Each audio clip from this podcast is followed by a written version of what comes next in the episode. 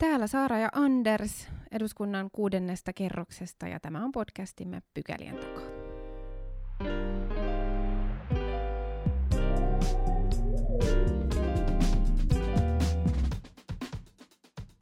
Mennään ensimmäiseen pykälään. Meillä on vieraana tänään Antti Kuronen, joka ei ole ainoastaan toimittaja, vaan myöskin vuoden journalisti. Onneksi olkoon ja tervetuloa. Kiitos. Kiitos. Suomalaisessa poliittisessa keskustelussa tuntuu aika usein, että, että ei mahdu kuin yksi aihe keskusteluun samaan aikaan. Ja, ja jos se nyt on korona, niin tuossa ennen joulua, marraskuun, joulukuun vaihteessa, niin koko maailma pyöri Al-Holin ympäri vankileiri Koillis Syyriassa, jossa harva suomalainen on käynyt, mutta sinä oot siellä käynyt ja tehnyt sieltä monta juttua, jotka osittain vaikutti siihen, että sait sen, sait sen vuoden journalisti palkinnon. Mikä siellä on tilanne tänään sun dokumenttielokuvassa vuosi Al-Holissa, niin sen pohjalta voisi sanoa, että, että kohtalaisen kurjat oltavat. Mikä se todellisuus on siellä? No tosissaan siinä ohjelmassa näkee aika hyvin. Sehän on semmoinen hyvin niin kuin alkeellinen leiri. Tosissaan se Koillis-Syyria on tämmöistä, mä voisi sanoa niin kuin puoli aavikkoa, keskellä ei mitään se leiri. Ja, ja talvella siellä on aika kylmä, niin kuin ensin voi mennä pakkasen puolelle ja siellä sataa, sato aika paljon silloin, kun mä olin viimeksi tammikuun loppupuolella. Ja, ja sitten kesällä, etenkin niin kuin loppukesästä, niin se on ehkä se vaikein aika. Se on todella, todella kuuma siellä alueella ja nyt tällä hetkellä siellä todennäköisesti on niin kuin vuoden äh, paras vuoden aika. Äh, sanotaan ehkä siellä on nyt tällä hetkellä niin kuin Suomessa voisi olla oikein lämmin, kaunis kesäpäivä, mutta siitä, siitä sitten lämpötilat nousee aika nopeasti.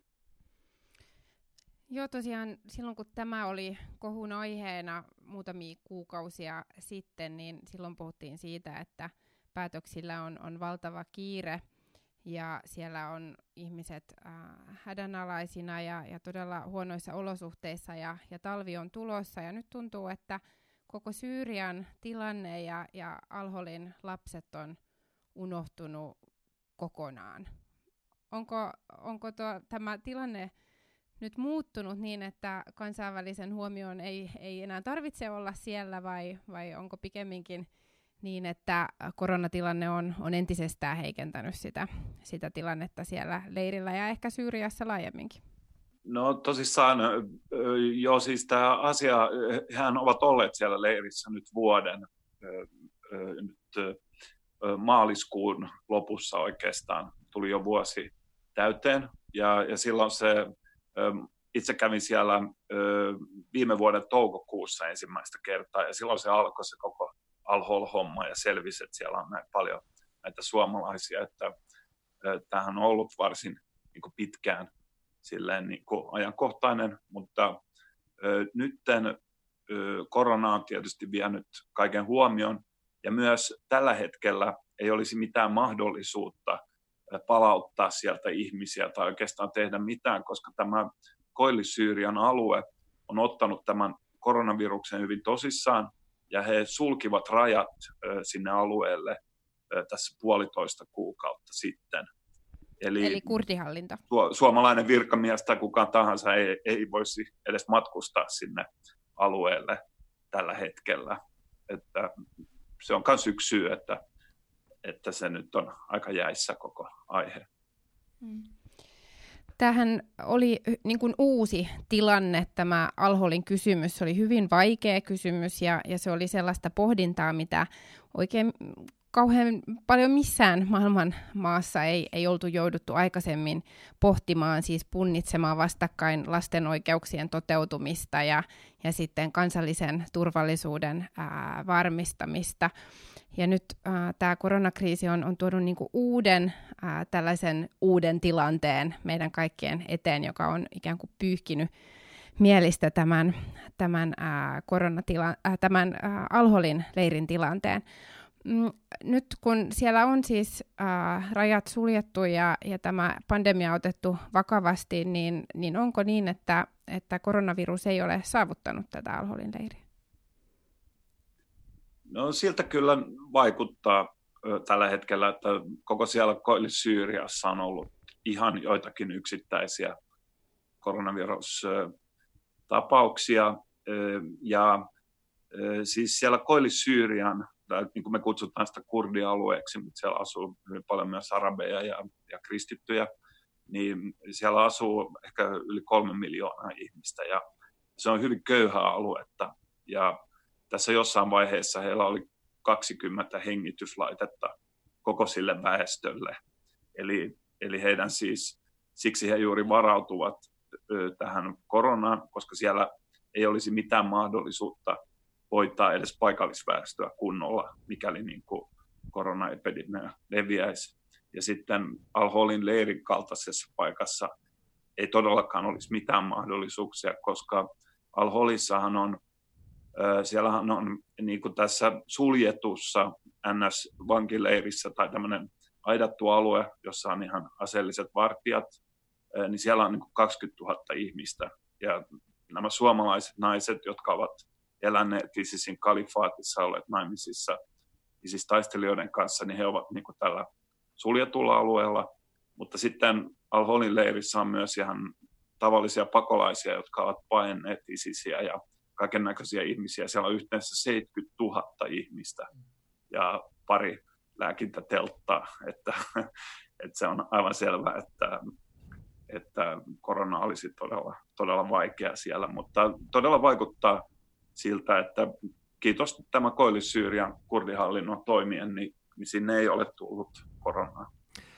Joo, kurdihallintoa voi varmaan kiittää, kiittää sinänsä aika monesta asiasta, että he kävivät aika, aika verisen taistelun ISISiä ja muita, muita tota, järjestöjä vastaan, ja, ja siitä kiitokseksi saivat sen, että, että USA vetäytyi sieltä, päästi turkkilaiset sisään ja syyrialaiset ja venäläiset itse asiassa sen myötä.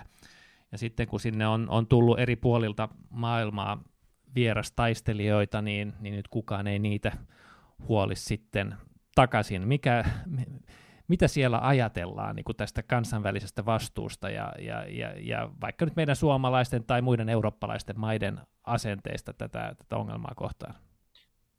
No kyllähän, kyllähän nämä kurdit ovat todella pettyneitä. Se on, se on aivan selvä asia, että silloin tosissaan 2015 niin kuin vuoden alussa alkoi tämä oikeastaan tämä ISISin vastainen sota kunnolla. Siinä oli tämmöinen kansainvälinen liittouma, jossa Suomikin on niin kuin mukana. Meillähän on sotilaita Irakin puolella, Pohjois-Irakissa, ja, siinä oli Yhdysvallat oli se tärkein toimija tässä ISISin vastaisessa sodassa, joka teki ilmaiskuja, ilmaiskuin soti ISISiä vastaan, mutta sitten nämä Koillis-Syyrian kurdi- ja arabijoukot, he olivat niin kuin tämän ISISin sodan maajoukot. Ja, ja sitten kun tämä sota sitten vihdoinkin niin kuin loppui silloin vuosi sitten, niin silloin he tavallaan jäivät aika nyt yksin tämän asian kanssa. Ja, ja täytyy sanoa, että koska se on tosi köyhää aluetta, niin he ovat onnistuneet kuitenkin ö, yllättävän hyvin niin kuin tässä tehtävässä. Että siellähän on niin kuin yli 10 000 ISIS-taistelijaa miestä, ö, jotka tuli sieltä Bagusista ihan yön yli, yli 10 000 niin kuin miestä, jotka piti laittaa vankiloihin ja pitää heidät siellä niin, että he eivät pakene ja näin. Ja, ja, ja siinä he ovat niin kuin onnistuneet. Mutta sitten, jos tuossa kun sä puhuit aiemmin siitä niin kuin poliitikon näkökulmasta, että tämmöistä tilannetta ja päätöstä ja ongelmaa ei varmasti ole ikinä ollutkaan, niin minusta se on niin kuin tosi tärkeä niin kuin pointsi, koska niin se nimenomaan on, että koko niin kuin ISIS niin kuin ilmiönä oli aivan niin kuin uudenlainen asia. Että tietysti tämmöistä niin kuin sunni-jihadismia on ollut aiemminkin ja kaiken näköisiä ääriliikkeitä, mutta ikinä ei ole ollut tämmöistä ääriliikettä, joka aloittaa hyvin pienenä ja yhtäkkiä, ja tässä on niin kuin internetillä, tietysti jos somella ja kaikella tällä oli iso vaikutus, pystyy houkuttelemaan ihmisiä kaikkialta maailmasta tämmöisen niin kuin terrorijärjestön itse luomaan NS-valtioon. Ja, ja siksi tämä ongelma on todella, todella kansainvälinen ja kaikilla maillahan on, niin kuin, on niin kuin lasten oikeudet, on niin kuin lainsäädäntöä, lapsilla on oikeuksia ja sitten tavallaan kaikilla maillakin on tavallaan vastuuta siitä, että heidän kansalaisiaan on lähtenyt sinne. Mutta tosissaan tässä ollaan sellaisessa tilanteessa, missä varmasti ei ikinä aiemmin olla oltu. Hmm. Ja siksi, siksi tämä on niin kuin tosi vaikea asia. Ja, mutta se, se iso pointsi on se, että ISIS, vaikkakin se on kalifaatti on niin kuin lyöty, ei ole, heillä ei ole sellaista omaa aluettaan tai valtiotaan, niin kyllä ISIS on edelleen olemassa mm. monissa eri paikoissa ja monissa maissa. Etenkin Irakissa on, mutta myös Syyrian puolella on ISIS-taistelijoita. He tekevät iskuja ja tässä pitää koko ajan miettiä myös tätä pidemmällä tähtäimellä, että miten, miten että estetään, että ISIS tulee uudestaan. Niin, aivan. Eikö, eikö ISIS ole hyvin vahvasti läsnä myöskin siellä Alholin leirillä? Miten, miten järjestäytynyttä ää, se toiminta on, on siellä niin kuin, leiriympäristössä? Että et tämähän on ihan totta, että kurdit on jätetty aika, aika yksin, ja vaikka he ovat vedonneet länsimaihinkin, että, että hakisitte omia kansalaisianne pois, niin, niin ää, niitä päätöksiä aika vähän saatu, ja, ja nyt sitten on jo uudet kriisit käsillä. Siellähän on nämä niin kurdien SDF-joukot, jotka, jotka niin kuin hallinnoi ja, ja huolehtii tämän, tämän leirin ää, turvallisuudesta tai, tai siitä, että, että ää, he pysyvät siellä aitojen sisäpuolella. Mutta onko tulkinut oikein, että siellä aitojen sisäpuolella on sitten tällainen, tällainen niin kuin toisen tyyppinen ää, järjestäytyminen, joka, joka tulee nimenomaan tästä äm, islamilaisesta ä, ajattelusta ja, ja siellä nämä naiset ovat, ovat organisoituneet ja, ja pitävät niin kuin omaa kuria ja järjestystä siellä sisäpuolella. No kyllä, kyllä joo, kyllähän siellä on siis nämä, nämä naisethan just tässä aidatulla alueella, he ovat kaikki eläneet niin kuin kalifaatissa ja ovat olleet naimisissa ISIS-taistelijoiden kanssa ja, ja, ja monet niin kuin edelleen uskovat niin kuin ISISin ideologiaan. Ja sitten, on, sitten siellä on varmasti myös sellaisia ihmisiä, jotka ö, tavallaan olisivat olleet valmiita niin kuin irtautumaan vähän tästä ISISin ideologiasta ja koko hommasta, koska ö, silloin kun, ö, kun he menivät kalifaattiin, niin silloin alkuvaiheessa sieltä vielä pääsi niin kuin pois. Sitten kun tämä ISISin vastainen sota alkoi, ja, niin, niin sieltä oli hyvin vaikea päästä pois, ehkä sanotaan nämä viimeiset pari vuotta, niin siellä oli varmasti myös ihmisiä, jotka tavallaan olisi halunnut lähteä pois, koska heillä on lapsia ja irtaantua koko hommasta. Mutta nyt tietysti, kun he kaikki ovat siellä äh, yhdessä, niin, niin, niin silloin, äh, silloin tämä ISISin ideologia tietysti on niin kuin hyvin keskeinen, että siellä on osa, jotka todella ylläpitää sitä, uskoa siihen. Ja, ja sitten on niin kuin tietysti mahdollista, että nämä muutkin tavallaan niin kuin vähän radikalisoituvat niin kuin uudestaan siellä. Kun sä sanoit, että, sanoit, että menivät kalifaattiin, niin miten moni esimerkiksi näistä suomalaisista, sä oot haastatellut käsittääkseni kaikki niitä kaikkia, niin kuinka moni niistä meni nimenomaan niin kuin ISIS-kalifaattiin, kuka moni tuli sitä ennen, kuka moni meni, meni vaikka, vaikka jotain läheistä etsimään, mikä, mikä, mikä heidän kirjo, minkälainen heidän kirjo on? No joo, tässä on tosissaan heillä on vähän erilaisia tarinoita, että näistä suomalaisista itse asiassa osa, en sanotaan ehkä kolme ainakin, ehkä vähän enemmänkin, lähti jo Syyriaan jo ennen tätä itse ISISin kalifaattia ja ennen tätä rakkaa, joka kalifaattihan julistettiin kesäkuussa 2014, että osa lähti jo 13 sinne ja, ja näin. Mutta tietysti he lähtivät, siellä oli siihen aikaan Al-Qaida ja tämmöiset, mutta se liittyi tähän Assadin vastaiseen sotaan. Mutta, ja sitten kun tämä ISIS tuli, joka oli ihan uusi ilmiö, niin sitten hyvin monet niin kuin lähti sitten kalifaattiin tai sinne. Ja, mutta sitten, oli, sitten osa näistä naisista ö, lähti niin kuin selkeästi niin kuin miehensä perässä, että mies lähti. Ö, siellä oli pari, pari naista suomalaista ainakin, ö, jotka niin kuin, että mies oli lähtenyt ja sitten mies soitti sieltä, että täällä on kaikki hyvin ja sitten he halusi, niin kuin, tai hän, hän sanoi, että he halusi, niin kuin, että perheet sitten eläisi, tai lapset eläisivät niin kuin isiensä kanssa. Ja, ja, ja sitten muutamat lähti kyllä ihan selkeästi silloin, kun kalifaatti oli olemassa ja sinne yksin. Joo, jossain määrin se on niin kuin länsimaiden näkökulmasta tietenkin niin kuin, tavallaan moraalinen kysymyskin, mutta sitten niin kuin arviointi, että, että mikä on ikään kuin pahempaa tai vaarallisempaa. Siis se, että, että ne, ne tuodaan kotiin ja, ja yritetään rehabi, reha, rehabi, rehabilitoida heidät, vai, vai se, että he ovat sitten siellä eh, yhdessä tämän ISIS-ideologian tai ääriideologian vaikutuksen alaisena. Siellä sun elokuvassa niin näkee vaikka nuoria poikia, jotka juoksee ohi ja näyttää ISIS-käsimerkkejä, tuntuvat olevan niin kuin aika otollista maaperää kaikenlaiselle ajatukselle ehkä siltäkin pohjalta, että, että tämähän ei ole leiri, joka, joka säilyy siellä ikuisesti, että jossain vaiheessa se varmaan niin kuin syystä tai toisesta purkautuu, jolloin tietenkin tämä niin kuin turvallisuusnäkökulma taas saa ihan uuden, uuden perspektiivin.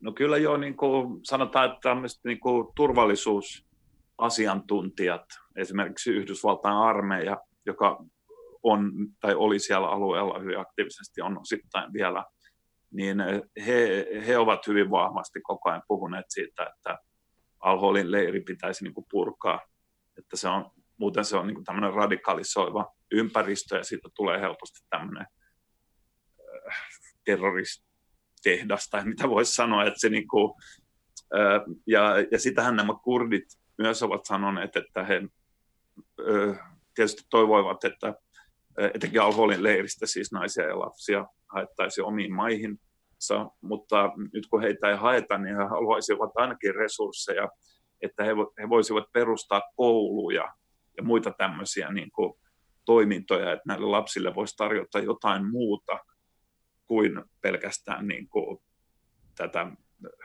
radikaali-islamia.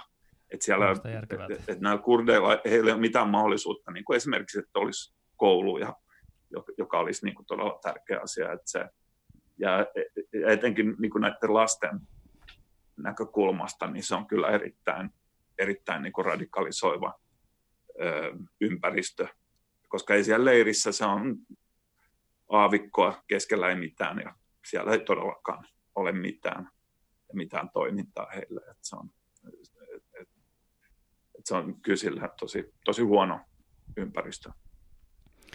Miten Syyria sitten niin kuin laajemmin jos, jos laajennetaan näkökulmaa tästä Alholin leiristä, äh, Syrian sota on, on niin monimutkainen ja, ja monia osapuolia äh, koskeva. Siellä on, on tämä sisällissota äh, pohjalla, joka, joka on kestänyt nyt jo kymmenettä vuotta ja, ja sitten on osapuolena äh, niin, niin Turkkia kuin Venäjää ja sitten oli tosiaan tämä, tämä Yhdysvaltojen vahva läsnäoloalueella ja, ja sitten kun he sieltä vetäytyivät, niin, niin sitten tapahtui näitä asioita, joita Anderskin tuossa mainitsi.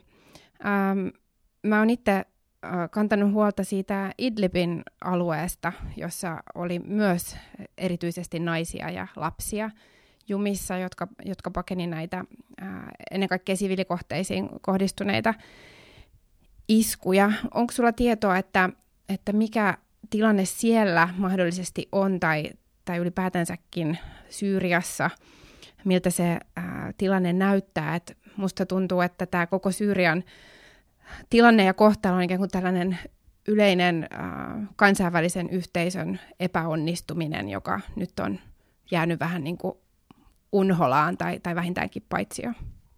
No on tietysti jo, siis Syyrian, Syyrian sotahan nyt on varmasti ollut nyt tämän viimeisen kymmenen vuoden aikana se on ollut niin kuin tavallaan, että se on ollut tämä iso, iso sota, joka on ollut. Ja ö, siellä on niin kuin käyty eri sotia samaan aikaan, ainakin kaksi sotaa. Ja yksi on tämä Syyrian sisällissota, jossa siis ihmiset ensiksi arabikevään jälkeen lähtivät kaduille ja vaativat oikeuksia.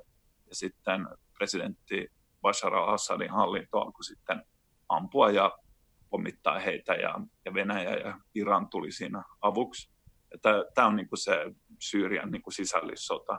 Sitten oli tämä ISISin vastainen sota, joka oli ihan erillinen sota, jossa siis länsimaat oli, oli niin kuin, taisteli ISISiä vastaan.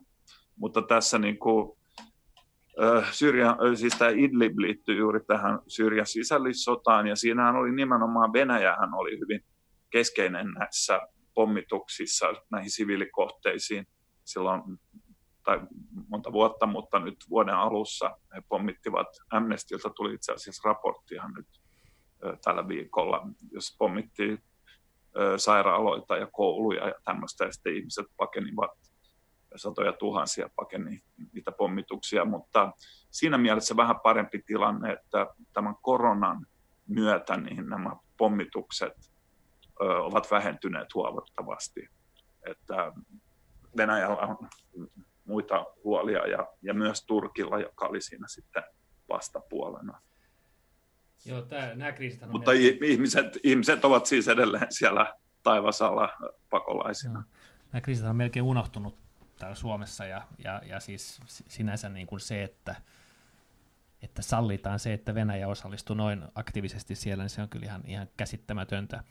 Yle Areenassa on hieno toiminto, että katsoo yhden pätkän, niin sitten tarjotaan seuraavaa. Ja kun olin katsonut sun, sun tämän vuosi Al-Holissa, niin tarjoaa seuraavaksi kirja Alepposta dokumenttia, jossa, jossa tämä yksi nainen, jonka nimeä en nyt muista, niin kuvasi omaa elämäänsä. Se on kyllä niin kuin äärimmäisen jotenkin järisyttävä ja koskettava dokumentti. Mitä, mitä ajatuksia se herätti sinussa? No itse asiassa mä en ole ehtinyt sitä, just sitä katsoa ja ehkä tavallaan mä itse seurannut siis mulle, joka on niin kuin, käyn näissä konfliktialueilla, niin itse asiassa mä kävin Syyriassa muutamia useita kertoja tavallaan ennen kuin edes ISIS tuli. Että se, mullehan Syyrian sota oli just tämä Syyrian sisällissota ja sillä tunnen, tunnen todella hyvin. On käynyt siellä just siellä Damaskoksessa ja Homsissa ja kaikissa näissä paikoissa jo silloin ennen ISISiä ja nähnyt näitä aivan järkyttäviä pommituksen niin kuin jälkiä. Ja, että se, se on kyllä ollut hyvin, hyvin niin kuin brutaali sota, että, koska siinä nämä niin kuin kapinalliset, niin he, he elivät hyvin paljon niin kuin, ja taistelivat sieltä siviilien joukosta, muun muassa niin kuin Aleppossa ja Homsissa ja Damaskoksen lähiöissä. Ja ja silloin tämä Assad, Venäjä, Iran akseli, niin se sodankäynti niin kuin kohdistui siviileihin, että, koska he halusivat, esimerkiksi oli hyvin paljon tämmöisiä, että saarto niin kuin mm, kaupungin osia, että sinne ei tullut ruokaa ja muuta, ja pommittivat niitä, ja tällä tavalla yrittivät saada ulos näitä kapinallisia, ja, ja Assadin hallinto on käyttänyt kemiallisia aseita, ja siellä on ollut hyvin paljon kaiken näköisiä hirveyksiä. Ja sitten, ja sitten tietysti tuli tämä ISIS, joka, joka oli sitten toisella tavalla äärimmäisen, äärimmäisen brutaali. Tota, silloin vajaa vuosi sitten, kun tämä keskustelu Euroopassa, tai kun sitä vielä käytiin, nythän sitä ei ole käyty, niin, niin aika moni heitti ajatuksen kansainvälisestä tuomioistuimesta ratkaisuna tähän ongelmaan, ja, ja itse nyt ajattelen, että ehkä se on sellainen tapa tavallaan ehkä voittaa aikaa ja siirtää myöskin ongelmaa jonkun muun kontolle. Siis sehän on äärimmäisen raskas prosessi. Kokemukset vaikka Ruandasta ei ole kovin, kovin hyviä. Ja, ja silloinhan myöskin tavallaan ikään kuin pidetään se, me katsotaan ongelmaksi siellä. Mitä tilanne tällaisten mekanismin osalta sieltä nyt näyttää? Onko, onko jotain tällaista suunnitteilla tai tekeillä vai näetkö sen edes mahdollisena? No tämä kansainvälinen tuomioistuin, niin se oli tavallaan semmoinen kaunis ajatus, mutta varmasti kaikki ymmärsi jo silloin vuosi sitten, että se on tässä tilanteessa aika epärealistinen, koska puhutaan kuitenkin niin kuin sota-alueesta, jossa on niin kuin, ja niin kuin tulikin sitten, että Turkki hyökkäsi sinne ja Trump täytyi, niin vaikea nähdä, että sinne tuotaisiin Äh, tuomareita Haagista ja tämän tyylisiä asioita, niin äh, ehkä siinä varmasti ostettiin vähän aikaa, mutta tämä tuomioistuin-asia on kyllä hyvin keskeinen, etenkin kun puhutaan näistä miestaistelijoista, jotka ovat siellä vankiloissa. Ja, ja nyt tämä kurdihallinto heillä on nyt tämmöinen suunnitelma, koska he yrittävät nyt päästä jotenkin tässä asiassa eteenpäin, että he itse alkaisivat järjestää oikeudenkäyntejä ja he toivoisivat, että sitten eri maat olisivat niin kuin mukana siinä vähän yhteistyössä, lähettäisivät ehkä jonkun puolustusasianajajan tai jotain tämmöistä.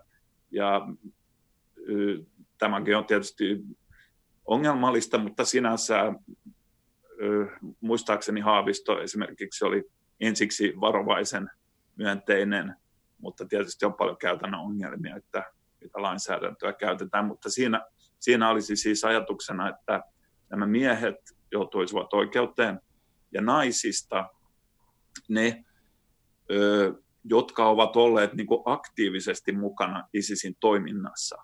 Siis e, ei pelkästään se, että he ovat niin eläneet siellä tai ollut naimisissa, vaan että he ovat esimerkiksi olleet mukana ISISin moraalipoliisi Hisbassa tai jossain tämmöisessä niin ISISin organisaatiossa. Ja silloin ö, osa tai pieni osa näistä naisista joutuisi myös oikeuteen. Ja, tota, ja sitten muut naiset ö, todettaisiin, tai nämä kurdihallin toteaisi, että he eivät epäile heitä mistään rikoksista.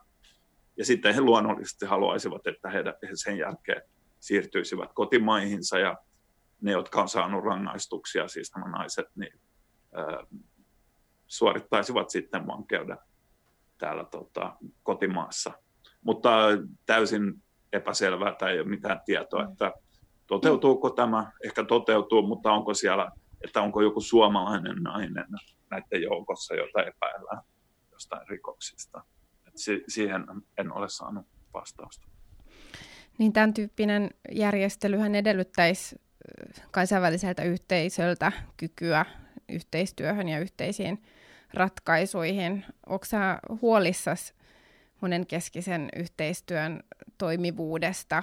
Et nyt tuntuu, että nämä isot kansainväliset haasteet, joita on, on viime vuosina ollut, niin, niin niistä ei ole kauhean hyvällä track recordilla pystytty löytämään ratkaisuja. Et, et 2015 puhuttiin tästä pakolaiskriisistä ja, ja että se pitää monenkeskisesti ää, ratkaista. Ja, ja sittenhän se sysättiin vähän niin kuin Turkille ja unohdettiin koko, asia. Ja, ja äh, Syyrian tilanne on, on monestakin näkökulmasta sellainen, jossa, jossa kansainvälistä äh, yhteistyötä ja yhteistyökykyä tarvittaisiin, mutta pikemminkin tuntuu, että esimerkiksi YK on, äh, rooli e, niin kuin, ei suinkaan ole vahvistumassa tai, tai tulossa suositummaksi, vaan, vaan pikemminkin niin kuin, äh, YK on, äh, puolustajat on, on vähenemässä.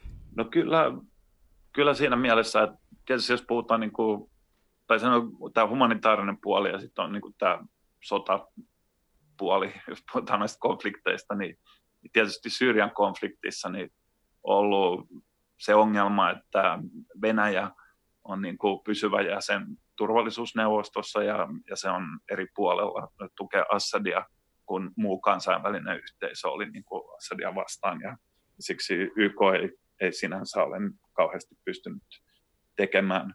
Mutta sitten ö, sittenhän kyllä tämä niin kuin ISISin vastainen sota oli iso kansainvälinen ponnistus ja voi sanoa ihan menestystarina, siis siinä mielessä, että ISIS todellakin kukistettiin.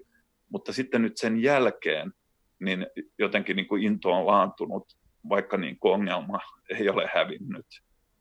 Ja, ja sitten kyllä nämä niin kuin Donald Trumpin Yhdysvaltojen presidentin toimet ovat olleet niin kuin todella vastuuttomia.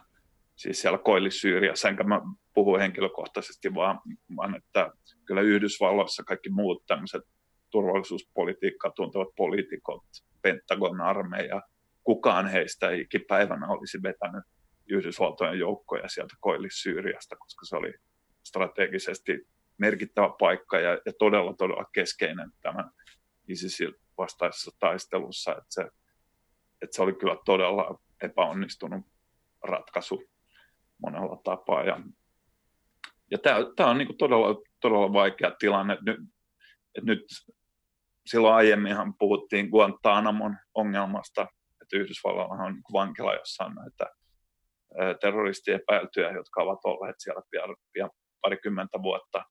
Niin, mutta nyt meillä on niin kuin, ehkä onko muodostumassa uusi Guantanamo al-Holista jossa on niin kuin naisia ja lapsia.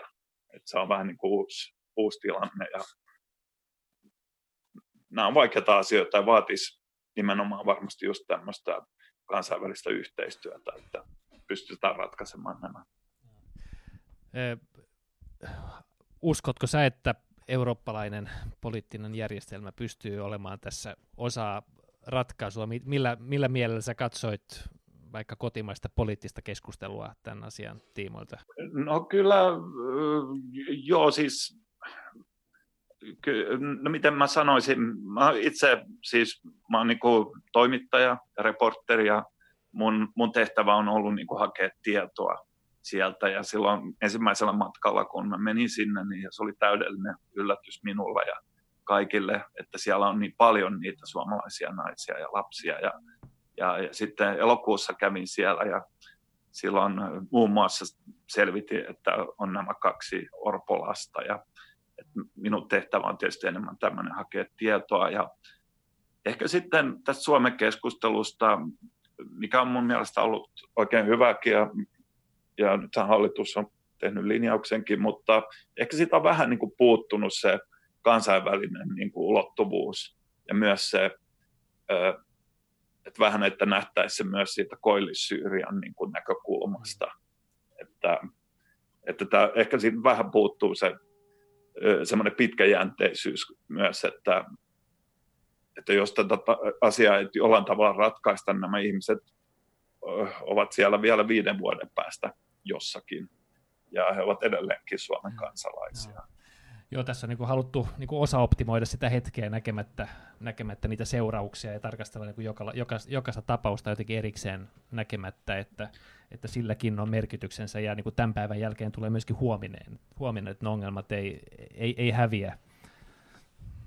Ei, ei mä, mä uskon jo, että se on, se, siksi, siksi on niin kuin vaikea asia, että se se, se ongelma ei sillä häviä, mutta, mutta en, en, en, mä muistan silloin, kun mä olin toukokuussa käynyt siellä ja sitten tota, silloin just selvisi, että heitä on niin paljon niitä ihmisiä siellä. Ja sitten satuin näkee Kai Mykkäsen, joka oli sisäministeri silloin siellä Ylen käytävällä. Ja sitten hän, hän sanoi, että on, tämä on aika kinkkinen, mm. vaikea asia. Ja mä sanoin jo, että en, en kadehdi ollenkaan niin kuin sun tai teidän roolia myöskään niin kuin poliitikkoina. Että, että tietysti nämä on vaikeita asioita päättää, mitä ja, pitäisi tehdä. Niin, edelleen ovat ratkaisematta. Eli ehkä tähänkin aiheeseen vielä, vielä palaamme. Ongelma sinällään ei ole, ei ole hävinnyt mihinkään. Oikein iso kiitos Antti, että tulit vieraaksemme ja, ja kerroit näkemyksiäsi ja kokemuksiasi sieltä. Oli oikein hieno asia, että saatiin näin vahvaa asiantuntemusta tähän keskusteluun. Joo, kiitos, kiitos. kutsusta. Kiitos. Joo.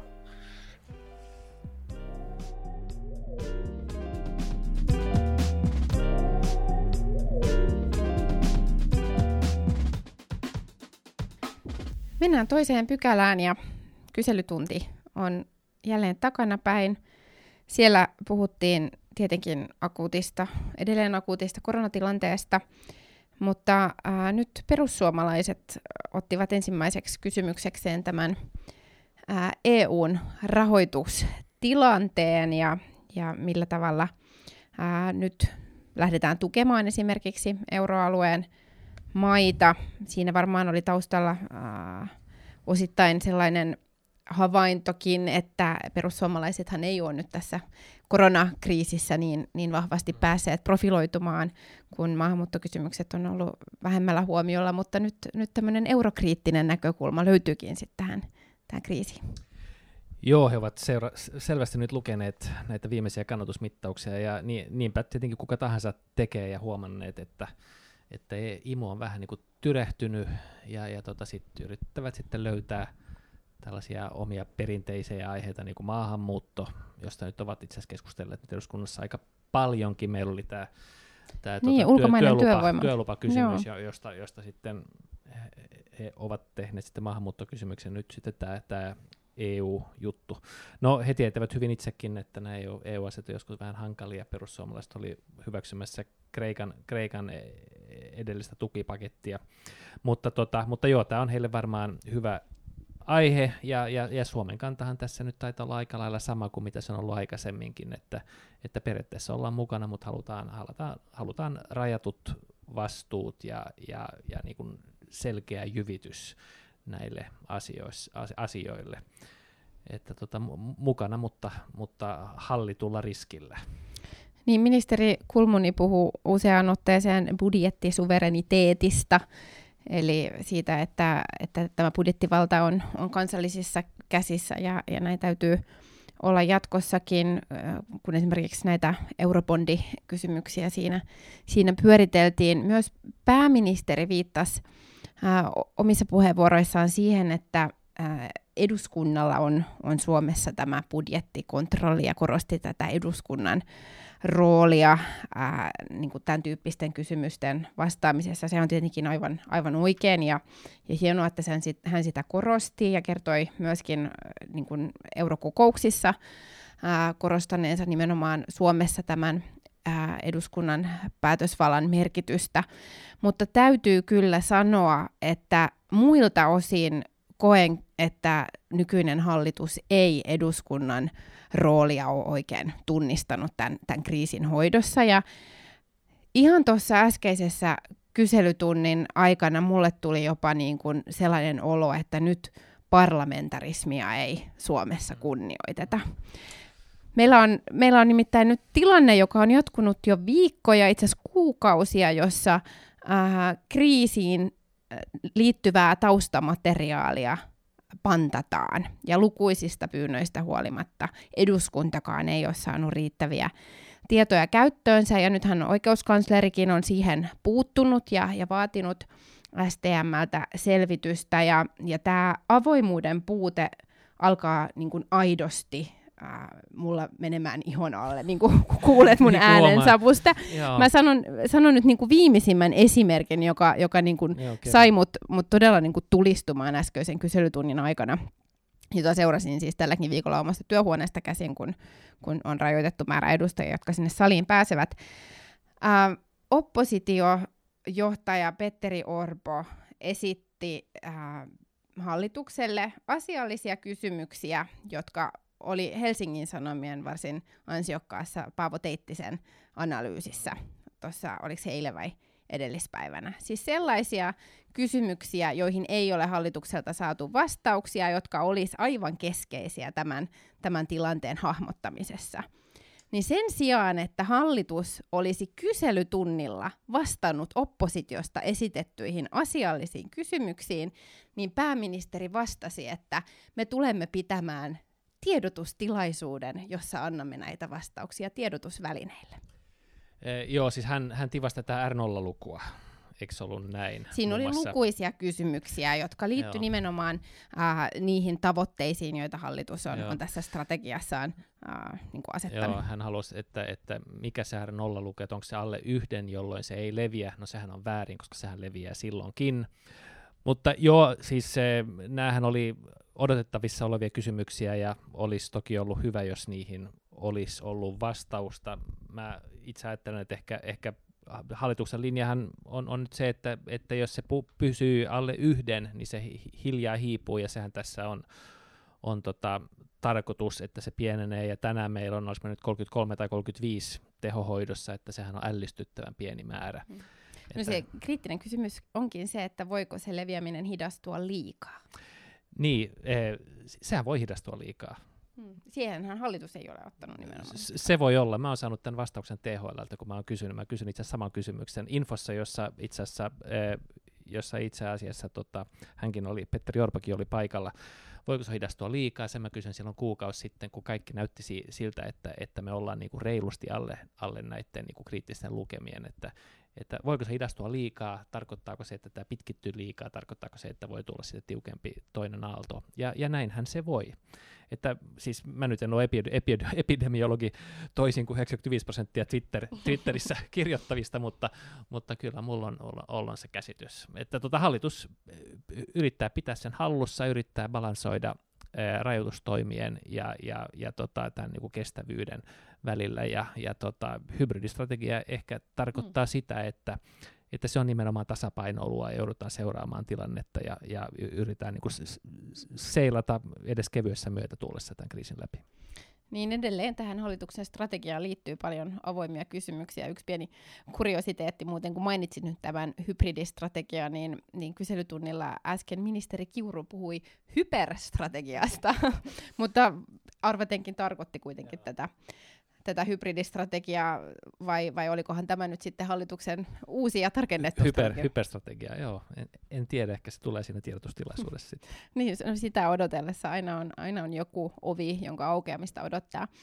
Ähm, yksi aihealue, joka oli kyselytunnilla esillä, oli edelleen nämä suojavarusteet. Mm. Puhuttiin näistä, näistä maskeista ja onhan se kieltämättä hieman surkuhupaisaa, että kun maailmalla on niin kuin aivan huippuasiantuntijat laatineet jo kirjallisuuskatsauksia ja, ja analyysejä niiden ähm, käytöstä ja, ja äh, minkälaista suojaa ne antaa käyttäjälle tai, tai muille ihmisille, niin, niin hallituksen ratkaisu oli nyt vielä, vielä sitten STM voimin tätä asiaa selvittää, ja, ja ilmeisen epäselvä on, on sekin, että koska niitä, niitä tämän selvityksen tuloksia nyt sitten äh, mahdollisesti tultaisiin saamaan.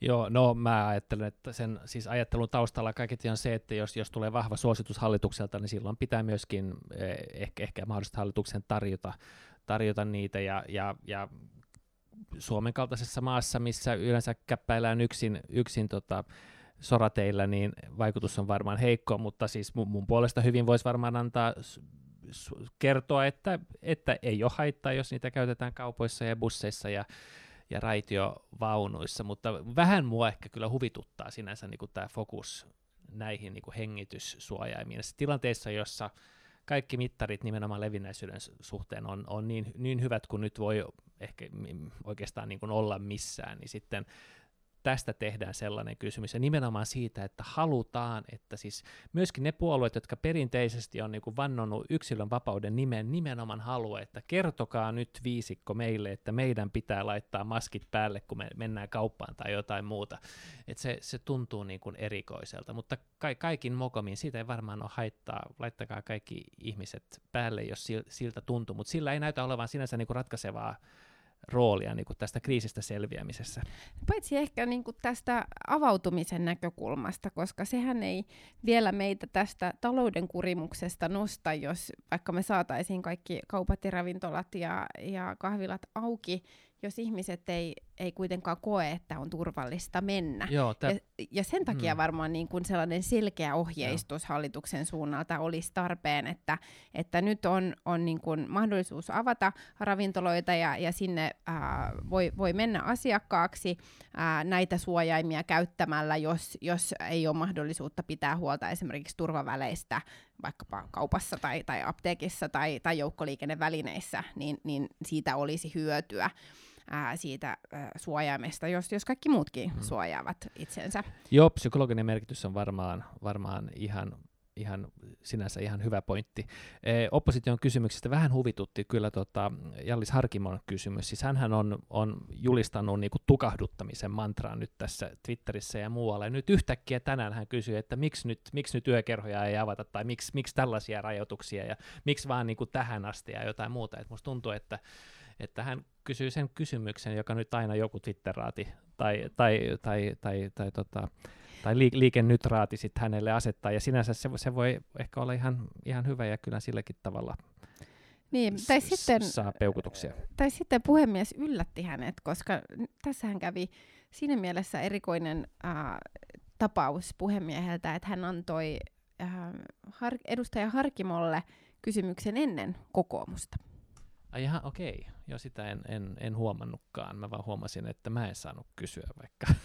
tai itse asiassa, siis musta kävi sellainen niin kuin erikoinen fiba, että kun siellä pitää olla, tota, ei, ei voi olla ihan vierekkäin, niin mä istu, istuuduin, niin kuin otin askeleen oikealle, ja sitten mä vahingossa painoin sitä kysymysnappia, että mä olin siellä, niin kuin edustaja Löfström oli siellä kysymässä, niin kuin minä oletin, siis näyn siellä järjestelmässä Löfströminä, mikä tarkoitti, että, että tuo kielen kääntäjä oli vähän hermostunut. Hän tuli sitten kysymään multa, että oletko vahingossa painanut Löfströmin nappia vai tuleeko häneltä vielä? Koska silloin kun Mats Löfström, meidän erinomainen edustaja Ahvenanmaalta puhuu, niin silloin kohta aika usein pitää kääntää sitten suomeksi, ja hän oli, hän oli siitä vähän hermostunut.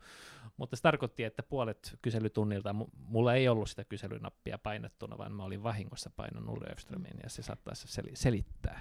Niin, eduskuntaryhmän puheenjohtajana varmaan muuten kysymysvuoro olisi tullut. Nythän oli tänään poikkeuksellisen pitkä kyselytunti, puolitoista ää, tuntia.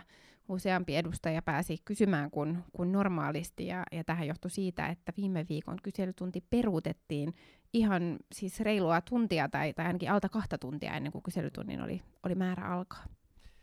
Joo, ja, ja tota, lopussa hän, hän tota, e, perussuomalaisen edustaja Vähämäki, hän niin kiitti hyvästä, ke, hyvästä kyselytunnista, ja mun mielestä se oli aika hyvä kyselytunti oikeastaan, niin ihan, ihan niin kuin kelpo keskustelua, ehkä pituudesta johtuen.